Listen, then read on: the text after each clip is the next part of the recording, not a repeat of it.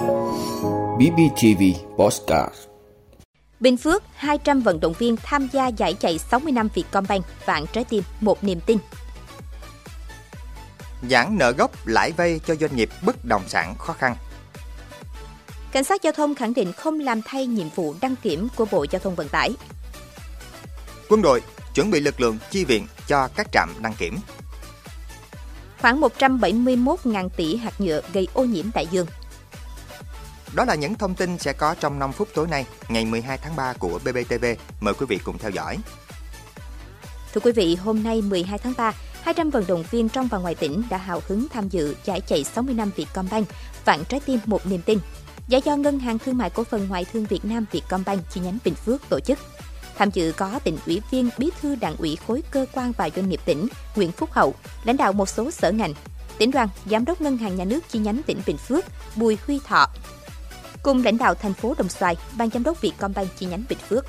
Giải có sự tham gia của 200 vận động viên là cán bộ, nhân viên, người thân của Vietcombank chi nhánh Bình Phước, Vietcombank chi nhánh Đắk Nông và 17 đơn vị khách mời là các sở ban ngành, tỉnh đoàn. Các vận động viên thi đấu hai nội dung nam nữ cùng chinh phục cự ly 6 km, chạy dọc tuyến đường Hồ Xuân Hương của thành phố Đồng Xoài.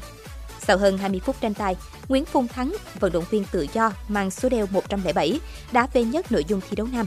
Nhất nữ thuộc về vận động viên số đeo 196 Nguyễn Thị Thỏa, đơn vị điện lực tỉnh. Ban tổ chức cũng đã trao hai giải cho vận động viên nam và nữ lớn tuổi nhất. Giải là hoạt động cụ thể hướng tới kỷ niệm 60 năm thành lập Vietcombank, 1 tháng 4 năm 1963, 1 tháng 4 năm 2023, đồng thời lan tỏa tinh thần toàn dân rèn luyện thân thể theo gương Bác Hồ vĩ đại. Từ đó góp phần xây dựng văn hóa doanh nghiệp, tăng sự gắn bó đoàn kết giữa cán bộ, người lao động trong toàn hệ thống Vietcombank, tạo sân chơi thúc đẩy phong trào tập luyện, nâng cao sức khỏe. Theo ban tổ chức, mỗi km chạy sẽ đóng góp gây quỹ vững tương lai 60.000 đồng. Trong hôm nay sẽ có khoảng 25.000 vận động viên các chi nhánh Vietcombank trên toàn quốc tham gia giải, gây được 9 tỷ đồng cho quỹ vững tương lai.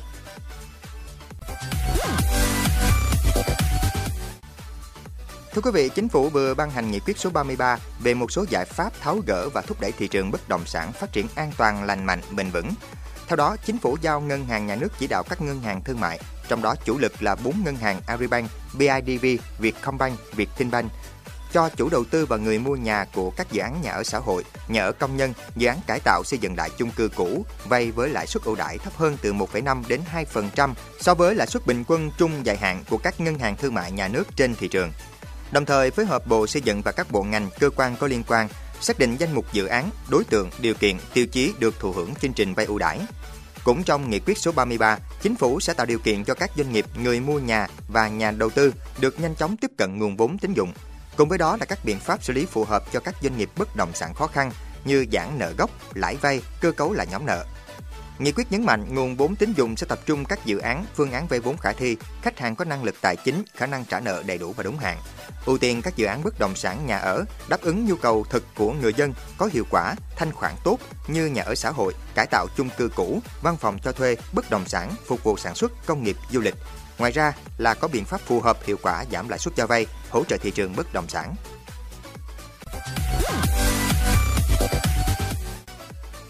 Vị, thực hiện chỉ đạo của Thủ tướng, Bộ trưởng Công an và theo đề nghị của Bộ Giao thông Vận tải, từ ngày 11 tháng 3, lực lượng cảnh sát giao thông đã tăng cường 167 đăng kiểm viên đến các trung tâm đăng kiểm để hỗ trợ đăng kiểm phương tiện cho người dân, hạn chế quá tải, tránh việc người dân phải xếp hàng chờ đợi. Tuy nhiên, trên mạng xã hội xuất hiện một số ý kiến cho rằng lực lượng công an đang bước một chân vào đăng kiểm và tiến tới sẽ chiếm hữu luôn ngành nghề này. Về vấn đề này, Thượng tá Phạm Quang Huy, Phó Cục trưởng Cục Cảnh sát Giao thông Bộ Công an nhấn mạnh, việc tăng cường đăng kiểm viên từ lực lượng công an hỗ trợ Bộ Giao thông Vận tải chỉ là tạm thời. Bộ Công an không làm thay Bộ Giao thông Vận tải trong công tác đăng kiểm.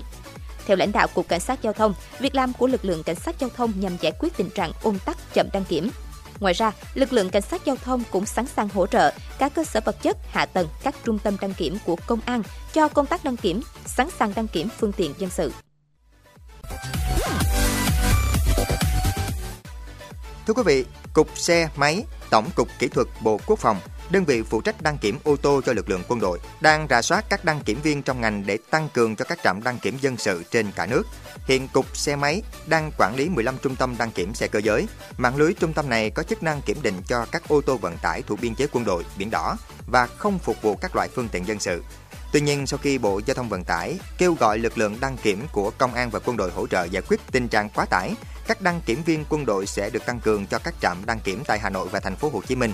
Về chuyên môn kỹ thuật, lực lượng này sẽ thực hiện quy trình đăng kiểm giống như các trung tâm của ngành giao thông vận tải.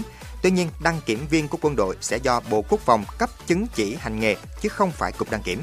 Đại diện cục xe máy cho biết, cần phải ra soát kỹ trước khi thống nhất cử bao nhiêu nhân sự chi viện cho ngành giao thông vận tải, do lực lượng này vẫn phải thường trực đáp ứng các nhiệm vụ quốc phòng an ninh. Bên cạnh đó, cục xe máy cũng sẽ gọi những nhân sự từng là đăng kiểm viên nay đã chuyển công tác trở lại tập huấn để hỗ trợ hoạt động đăng kiểm. Thưa quý vị, một nhóm các nhà khoa học quốc tế đã phân tích dữ liệu toàn cầu được thu thập từ khoảng 12.000 điểm lấy mẫu ở Đại Tây Dương, Thái Bình Dương, Ấn Độ Dương và Địa Trung Hải trong vòng 40 năm, từ năm 1979 đến 2019. Kết quả cho thấy lượng rác thải nhựa đã lớn hơn nhiều so với ước tính.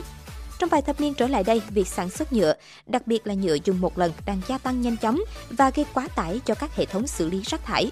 Mỗi năm chỉ có khoảng 9% nhựa toàn cầu được tái chế, trong khi phần lớn rác thải nhựa đã bị đổ ra biển theo luồng gió hay các dòng nước mưa chảy xuống sông, sau đó từ sông cuốn ra biển.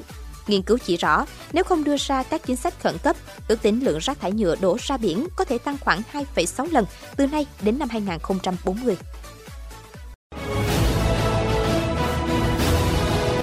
Vị đã luôn ủng hộ các chương trình của Đài Phát thanh truyền hình và báo Bình Phước. Nếu có nhu cầu đăng thông tin quảng cáo ra vặt, quý khách hàng vui lòng liên hệ phòng dịch vụ quảng cáo phát hành số điện thoại 02713 887065. BBTV, vì bạn, mỗi ngày.